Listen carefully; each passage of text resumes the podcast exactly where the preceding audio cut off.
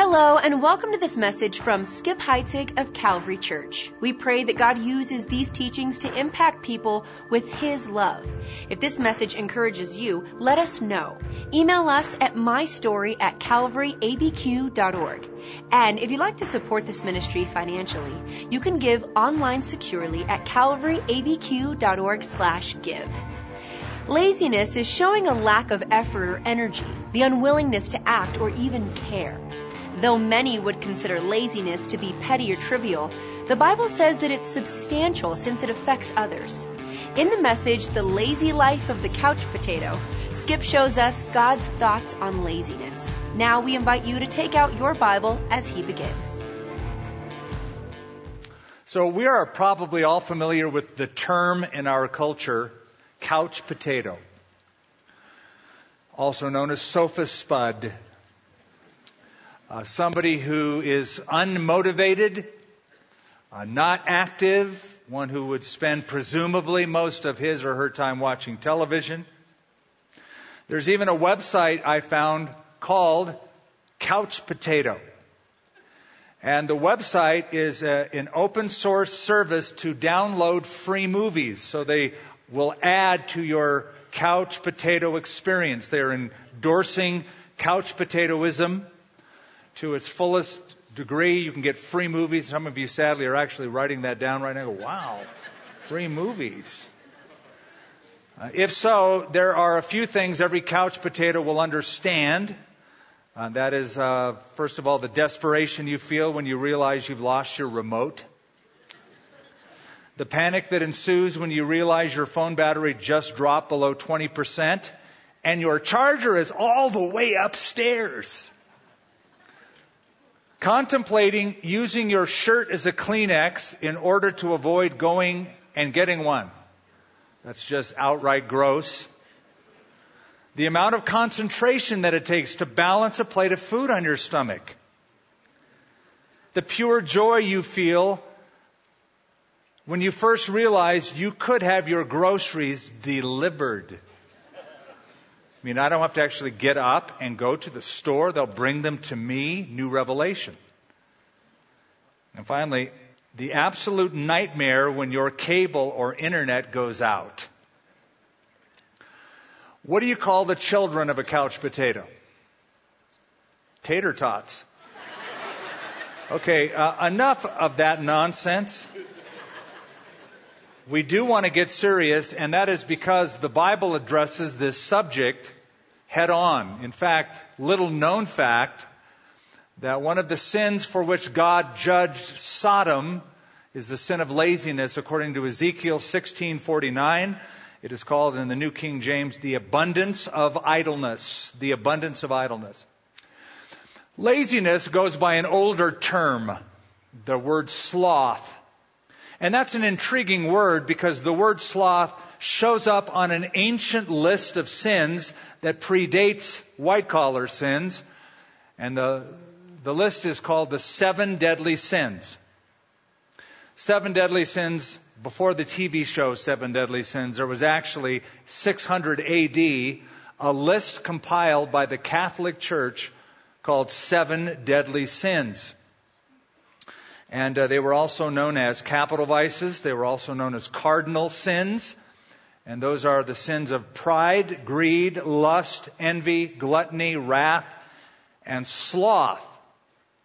Now, the way the church postured these is these are simply excessive versions of natural desires. Everybody has natural tendencies, temptations, desires, but when you take them to this extreme, they become capital vices.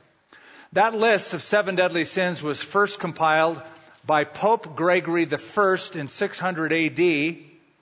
And interestingly, the church for a while taught these are sins that you could not be forgiven for. They were unforgivable sins. Of course, we know that is nonsense because Jesus said every manner of sin a man can be forgiven for except for one, and that is the blasphemy of the Holy Spirit. Because it is sin, it is therefore forgivable. That's the whole point of Jesus coming. But we've done a series, we've embarked starting last week on a series called White Collar Sins. Last week was more introductory, And now we're kind of getting more specific, and we will for the next few weeks. White collar sins, what do we mean by that? We mean respectable sins. We mean the category that most people would say, well, they're not that bad. We really wouldn't regard them as sin, even though you can call them that. Most people in our culture, even in our Christian culture, may not see them as serious. Things like gossip, selfishness, bitterness, anger, gluttony, prayerlessness, and envy. Today we talk about laziness. And um, we do so because social scientists have been observing cultures, and our culture included, and they have noted that Americans are becoming addicted, their words, addicted to entertainment and leisure. So I don't think we have to belabor that. We understand we live in the, the day and age of binge watching, and um, it seems like we increasingly find the need to have a screen ever before us, even while we drive on the roads. You know, there's always that little screen. We got to have that out there. So we've become addicted to entertainment and leisure. We're looking at the book of Proverbs, and um, Proverbs chapter 6 and 24 deal with this, though there are many other scriptures that deal with it. But interestingly, the book of Proverbs especially, because 19 different verses in the book of Proverbs deal with the issue of sloth or, or laziness. A word about Proverbs. They're written by Solomon and they're put in proverbial, proverb form. I've always looked at Proverbs as short statements that take the place of long explanations. So they are axioms, they are epigrams, they are aphorisms, they are sayings. They are short statements that take the place of long explanations. Or a better way to look at them is they're short sayings based on long experience. Solomon writes these based on experience, but it's more than just good advice. It's God's advice. It is part of Holy Scripture. So what I want to do is give you today four fundamentals about laziness. What it is, what it isn't, what it does, and what it needs or how it's fixed. So let's begin with what laziness is. Let's just look at what the scripture has to say about this topic. We begin in Proverbs chapter 6. Look at verse 6. Go to the ant, you sluggard. That's an introduction. Consider her ways and be wise, which having no captain, overseer, or ruler, provides her supplies in the summer and gathers her food in the harvest. How long will you slumber, O sluggard? When will you rise from your sleep? A little sleep, a little slumber, a little folding of the hands to sleep, so shall your poverty come on you like a prowler, and your need like an armed man. At this point, some of us are shifting a little bit, getting a little uncomfortable with the text itself. Let's look at now Proverbs 24, verse 30.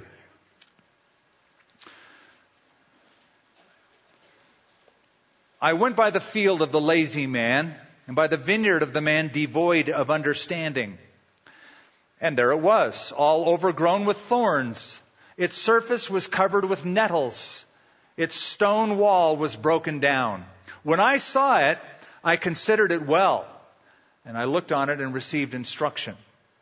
A little sleep, a little slumber, a little folding of the hands to rest. It's like the chorus of the same song and so shall your poverty come on you like a prowler and your need like an armed man. Now, two different proverbs, two different texts, but dealing with the same idea. In Proverbs chapter 6, Solomon is giving a direct challenge to a lazy person to go out and observe and learn. He's giving him the dispatch to go examine nature and the industriousness of creatures in God's creation. Can I just say, good luck? Good luck at having success telling a lazy person to go out and learn something like that. But he does. And the point being is that God's creation ought to be a classroom. That you and I could be able to go outside and up to a point look around and notice the order of things and the regularity with which things occur and some of the elements in nature and that will give us lessons, like David said in Psalm 19, the heavens declare the glory of God, the firmament shows his handiwork. But in this case, Solomon is not like David saying, look up. He's saying, look down. David said, look up at the stars. Solomon says, look down at the ants. Consider this highly industrious, very organized creature called the ant. Now, when I was a boy, we used to, I had three older brothers. We did many things with ants and to ants. I don't need to describe what those things are that boys often do. But it was amazing looking down at them. It was like looking at a little city, uh, very busy, organized. You know, they're carrying things, they're doing things, they're going places. It was just amazing. And did you ever have an ant farm? Did you ever have those little pieces of glass, those two panes of glass, and you put sand between them and you put ants in them and you can watch them burrowing down and making their little tunnels and then making chambers and building garrisons? And what Solomon is doing is praising them for their work ethic. They don't have a ruler. Nobody tells them what to do. They're just doing it. Now there's a little bit of humor that I picked up here. Solomon, according to chapter 1, is writing the book of Proverbs for his son. And I don't know, but maybe Solomon had a lazy son who wouldn't pick up his room, and mom and dad always had to say, pick up your room, clean up your room. But here he goes, go to the ant, you sluggard. Nobody tells them what to do, but they're picking up their rooms. So I, there's a little bit of rub that I kind of hint from that. That's Proverbs 6. Now in Proverbs 24, it's Solomon's personal experience. He's on a journey, he's going down the road, and he glances over and he notices something that is very different in the landscape that is around him. There are fields around him on this journey, but here's one particular vineyard and field of a lazy man. And it's overgrown with weeds. It is unproductive. And Solomon says that in that encounter, he himself learned something from the experience, and that is that lack of diligence leads to poverty. Why that man didn't work the field, we don't know. But one of the things we do know is that there are two seasons of rain in ancient Israel the winter and the spring, the early rain and the latter rain. The best time to work the fields is right after the rains when the ground is soft. But maybe the lazy man got up and said, It's too cold out there. So he misses the opportunity because of his laziness, and the ground becomes unproductive. Now, in chapter 6, the first passage we looked at, there's a noun given to this person, and it's used twice. And what is that word? Sluggard. Go to the ant, you sluggard. Even the name itself sounds really bad. The Hebrew word is otzel, and it means slug-like, sluggish, um, unmotivated, indolent, lethargic torpid, whatever synonym you want to attach to it.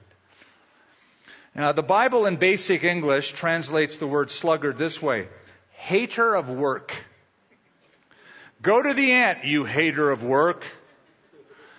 But the prize goes to the New Living Translation, which says, Go to the ant, you lazy bones.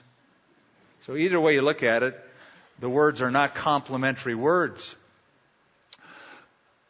Who is Solomon having in mind when he writes this? Not the unemployed person, the person who has a job or doesn't have a job but wants one. He's not speaking to the unemployed. He's speaking to the malemployed. Somebody who has a job but is not motivated in that job. I, uh, I read a study where uh, 23 million Americans, this study says 23 million Americans are what are described as actively disengaged from their work. Isn't that a nice way of saying they're lazy? They're actively disengaged from their work. They're at work. They go to work. They clock in in the building of their work, but they're actively disengaged. There's not much excitement or enthusiasm. They look at work as an unavoidable inconvenience. Now, if you were to find one of these actively disengaged workers, which according to the studies you should be able to find them in spades because they're everywhere, and you say, excuse me, but why are you so actively disengaged in your work? And if that person said they were a Christian, they might say, well, you know, work is a curse. The Bible says work is a curse, at which point you need to say, I think you ought to read that Bible just one more time. I think that would help. Because you will discover work is not the curse, it's the laborious toil that came as a result of the curse that God put on the earth that is the struggle. In fact, you would tell that person, uh, work was something that came before the fall. And in fact, when God put Adam in the garden, one of the first things God did to Adam is give him a job. Genesis 2:15 tells us God took the man and put him in the garden of Eden to tend it and to keep it. So work is not a curse. God established it and established it to be something that is satisfying even though at times because of the curse it is toilsome. One college professor that I read, I think really explains the problem, really nails the problem. He said this, even in engineering classes, many of the U.S. students expect to be given A's for inhaling and exhaling. And they look at you like you have four heads if you suggest that perhaps coming to class, doing homework, and studying might improve their grade. And he concludes with this remarkable statement Our pride and overexalted self image has made us lazy. Our pride and overexalted self image has made us lazy. That's his viewpoint of the culture. That's what laziness is. Now let's quickly pivot and look at what it is not. In verse 10, and uh, that's in Proverbs 6, but also it's found in Proverbs 24. Listen, listen to what it says. A little sleep, a little slumber, a little folding of the hands to sleep. Now, I just got to tell you, that sounds really good. I read that and go, nothing wrong with that. In fact, my wife tells me that when I sleep at night, that's how I sleep. She goes, it's funny, you lie down and you're on your back and you fold your hands and she said, you look like a dead guy. so I said, well, that's, that, that's nice, sweetie. That's how you remember me. The dead guy she slept next to. Now, you might read this verse and you might think, um, so am I supposed to feel bad then if I lay down and I fold my hands and I close my eyes and I take a nap? No, you are not. The answer is a resounding no. There is a difference between laziness and leisure. Laziness is not leisure. Even Ben Franklin, the founding father, somebody who would be called very industrious, said, a life of laziness and a life of leisure are two entirely different things. Laziness does not mean leisure. Solomon, who wrote this book, also wrote the, wrote the book of Ecclesiastes, where he wrote, To everything there is a season and a time for every purpose under heaven. And he lists a variety of activities, but he also included a time to heal and a time to keep silence. So those are resting activities. You see, we all need time not only to work, but we need time to be free of work to pursue other activities that provide rest and recharge the batteries. Time to spare spares the soul. It's good for your mental health. It's good for your physical health. And even if it's not necessarily folding your hands, because I'm not really not a good napper. Some people are great nappers. I'm a bad napper because a nap for me turns into an eight hour sleep cycle. So then I'll mess my whole thing up. So I'll come home even after a Sunday and people who study speakers will say that, you know, you, you, you usually feel enormously tired after speaking that much and that you, you know, you, you have to go rest or something. So my colleagues, uh, think I'm crazy because when I go home on a Sunday, they say, they say, I go take a nap. And I say, well, I usually like mow the lawn or I pull weeds or I just do a different activity. It's restful for me, uh, not to just sit around but to go do something else because when I'm doing a, a, a, different activity like that, what I find is my mind goes to a different place. And some of the problems I'm trying to work out and wrestling with, I get resolved do, doing those kind of mundane things around the house. And, and that goes to say I'm not great at resting It is something that the Lord is constantly trying to show me. So I'm preaching to myself here. And this is the reason God gave us the fourth commandment, the Sabbath commandment. You are to keep it holy. You are to regard the Sabbath as holy. You are to do your, your work for six days, but on the seventh day you are to do no ordinary work. And it's interesting that it's part of the Ten Commandments. So God is saying from heaven, relax, and that's an order. So it's okay to have leisure time. In fact, it is a commandment. By the way, the word Sabbath is the Hebrew word Shabbat, which means to put to an end or an intermission. In other words, it's time to unplug. It's time to veg out. It is time to chill. And that's a holy activity. And it's commanded by God. It means you stop doing what you do all the other six days, and this is a different day. Right? Isn't, isn't that what even David had in mind when he said, The Lord is my shepherd. He makes me lie down in still water or uh, in green pastures, makes me lie down. Now, some people who won't lie down in green pastures, sometimes they'll find the Lord makes them lie down in green pastures. You say, well, why would God do that? Well, David said after that, because it restores my soul. Lying down for a period of time, taking a break, brings restoration to the soul. So this of all the Ten Commandments, this one is the tender commandment. It is God wanting you to go through the long haul of life with the proper amount of energy.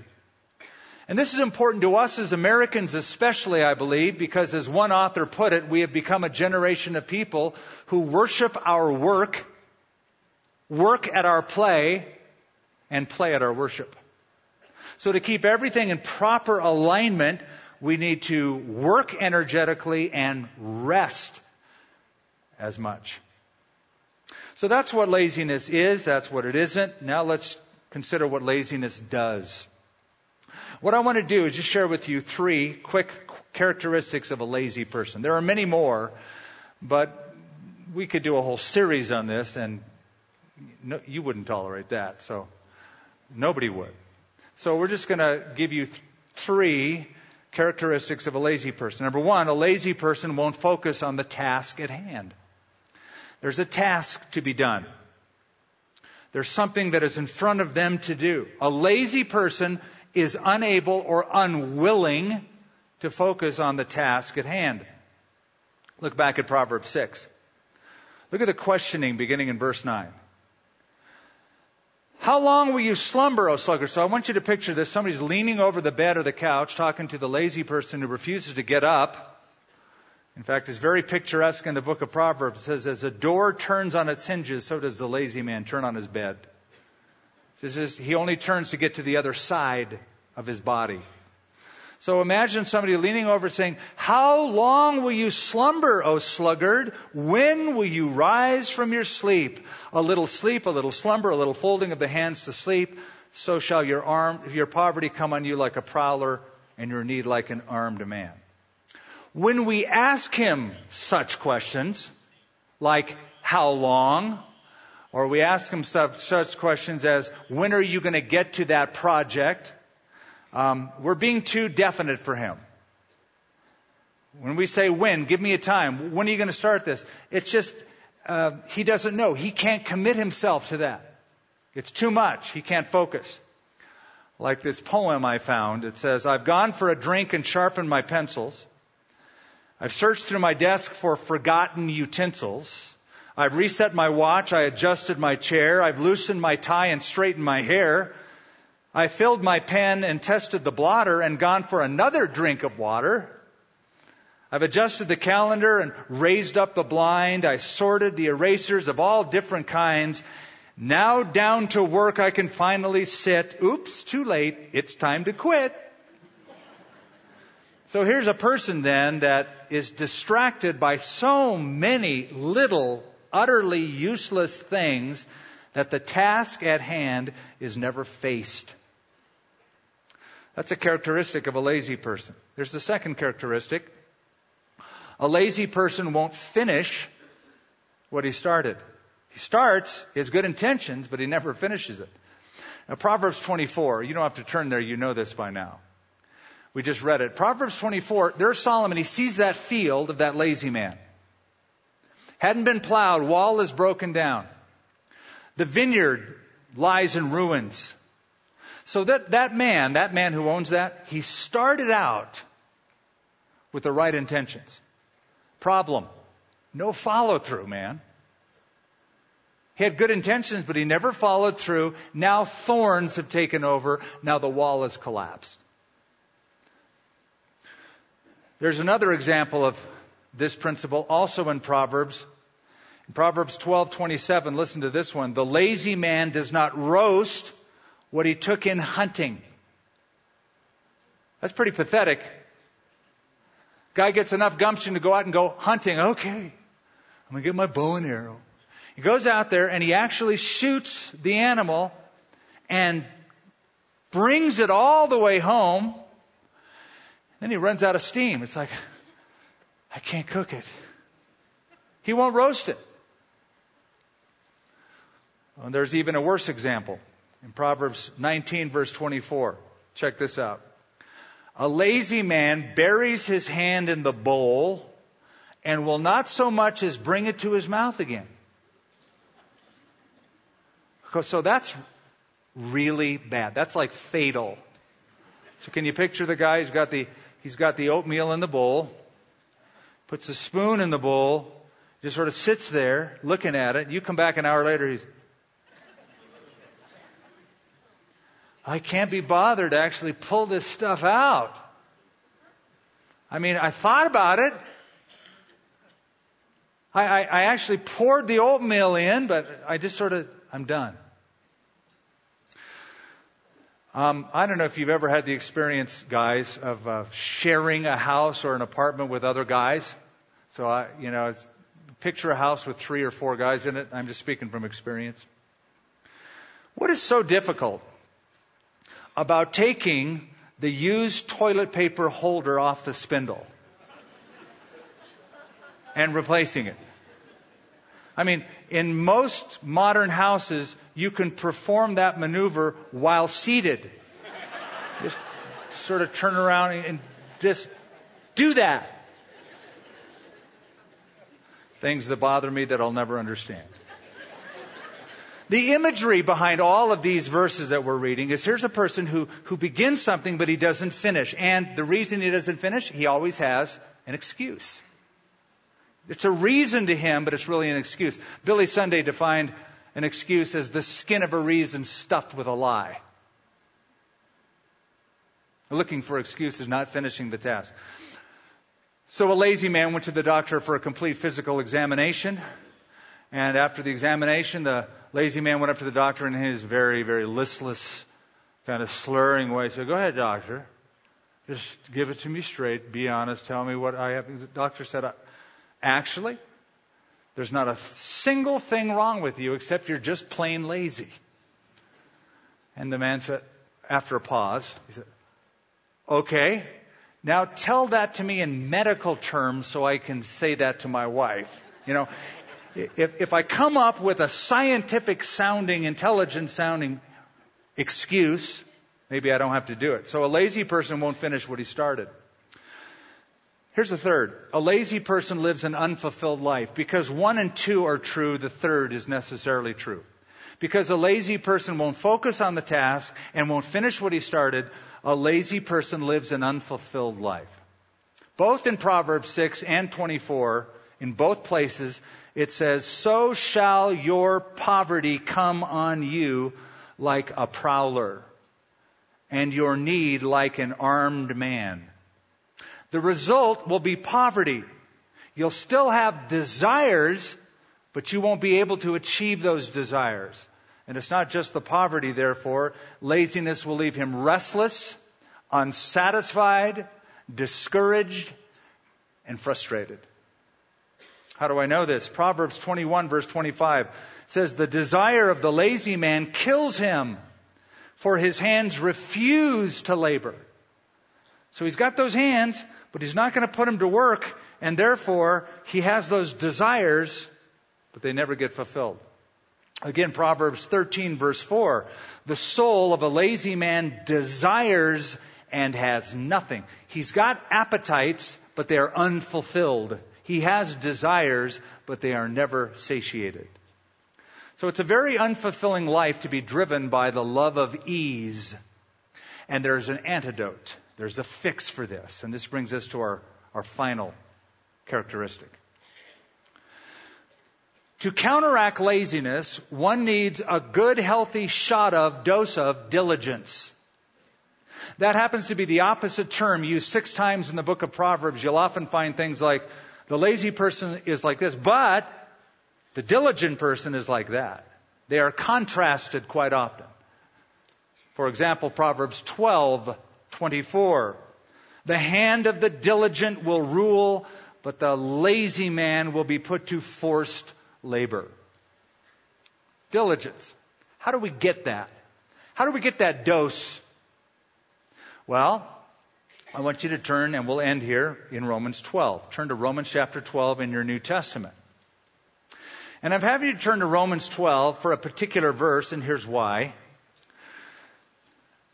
Beginning in Romans chapter 12, we begin what is the applicational section of the book of Romans.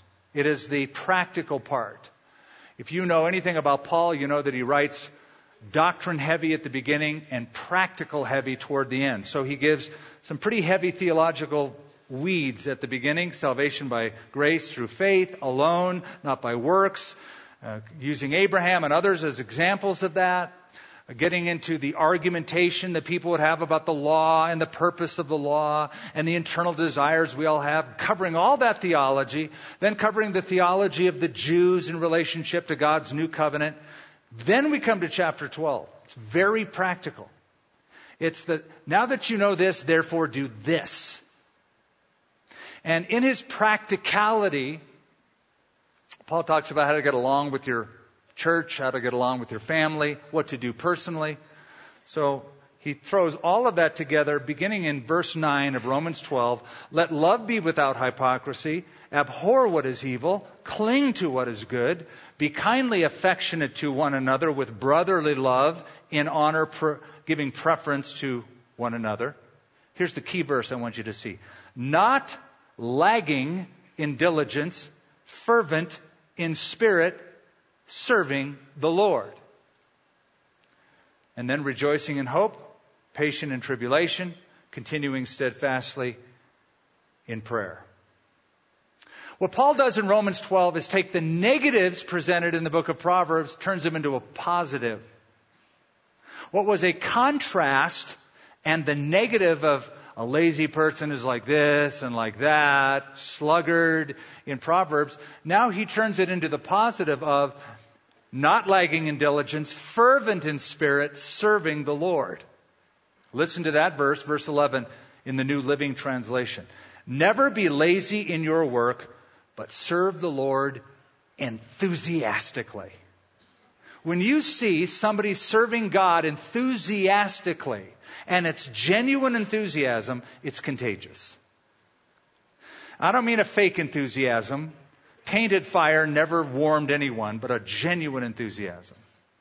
It's very similar to Ephesians chapter 6, where Paul says, work with enthusiasm.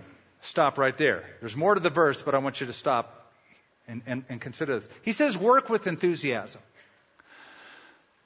A lazy person might say, why should I work with enthusiasm? Ah, you're speaking to an actively disengaged work person. I'm the guy who goes to work, collects the paycheck, but I'm actively disengaged in my work. Yet Paul says work with enthusiasm. How do you do that? Now I'll finish the verse. Work with enthusiasm as though you were working for the Lord rather than people. Ah, now that changes everything. So when he says, not lagging in diligence, fervent in spirit, it actually means enthusiasm to the boiling point. That's what fervent in spirit means. You could even translate it red hot. Red hot enthusiasm. Enthusiasm to the boiling point. That's impossible. If you're actively disengaged in your work, that's impossible unless you do it as though you're serving the Lord and not people. If you see this, see this as I'm doing this as to, as unto the Lord, it's possible. Everything in life changes when you bring God into the picture. No matter what picture it is, no matter at what point you bring God into the picture, once you bring God into the picture, everything changes. Because now it's not, well, I go to work and collect a paycheck. It's, I'm doing this for God. I'm serving the Lord. It's more than, well, I'm part of a company and I get retirement benefits. It's, I'm doing this as unto the Lord. I'm serving the Lord. Did you know, according to one study, workers in America admit to spending 25% of their time at work goofing off? I don't know who does these studies. I don't know who would honestly give that information. If it's anonymous, I guess I understand that. It's sort of like Facebook, you know, keyboard courage. You, you can say anything when you're not saying it face to face. But according to a study, American workers admit to spending 20% of their time at work goofing off. That's one day a week. And that includes things like personal errands, uh, social media. So an employee died and went to heaven. And as he went to heaven, of course, there's Peter. He shows up in all these lame stories. And uh, he's at the gates with the clipboard. So the guy sees Peter and uh, he says, There's been a mistake. I shouldn't be here. I'm only 35 years old. Now, first of all, why would anybody take umbrage to being in heaven? But I overthink these things. So he's in heaven, meets Peter, and he says, There's been a mistake. I shouldn't be here. I still should be on earth. I'm only 35. And Peter goes, hmm, that's interesting. So he looks back at the records, checks them, and he says, well, according to the hourly work reports that you've been turning in, you're 97 years old. So how old you are and how old you've been reporting, how much time you've been reporting are two different things. And the point is this, your earthly work, my earthly work should reflect that we serve a master in heaven, the Lord of heaven and earth because our earthly works reflects how we serve him. Have you ever heard of a violin called a Stradivarius? You've heard of that, right? Everybody has. So it's like the most famous. If you think violins, you think Stradivarius. Usually that comes up in the conversation. So um, th- these are expensive. They're not twenty nine ninety five. I mean, they're one sold for a million dollars. Another one sold for four million. Two of them sold for ten million. One that I found, a lot of them won't sell. They'll just say valued at because it's owned by a museum or institution. One sold not too long ago and is being played by a musician for $16 million. One little instrument. $16 million. Now, I don't think the musician bought that. I've never met a musician who can buy a $16 million anything, but she's playing this.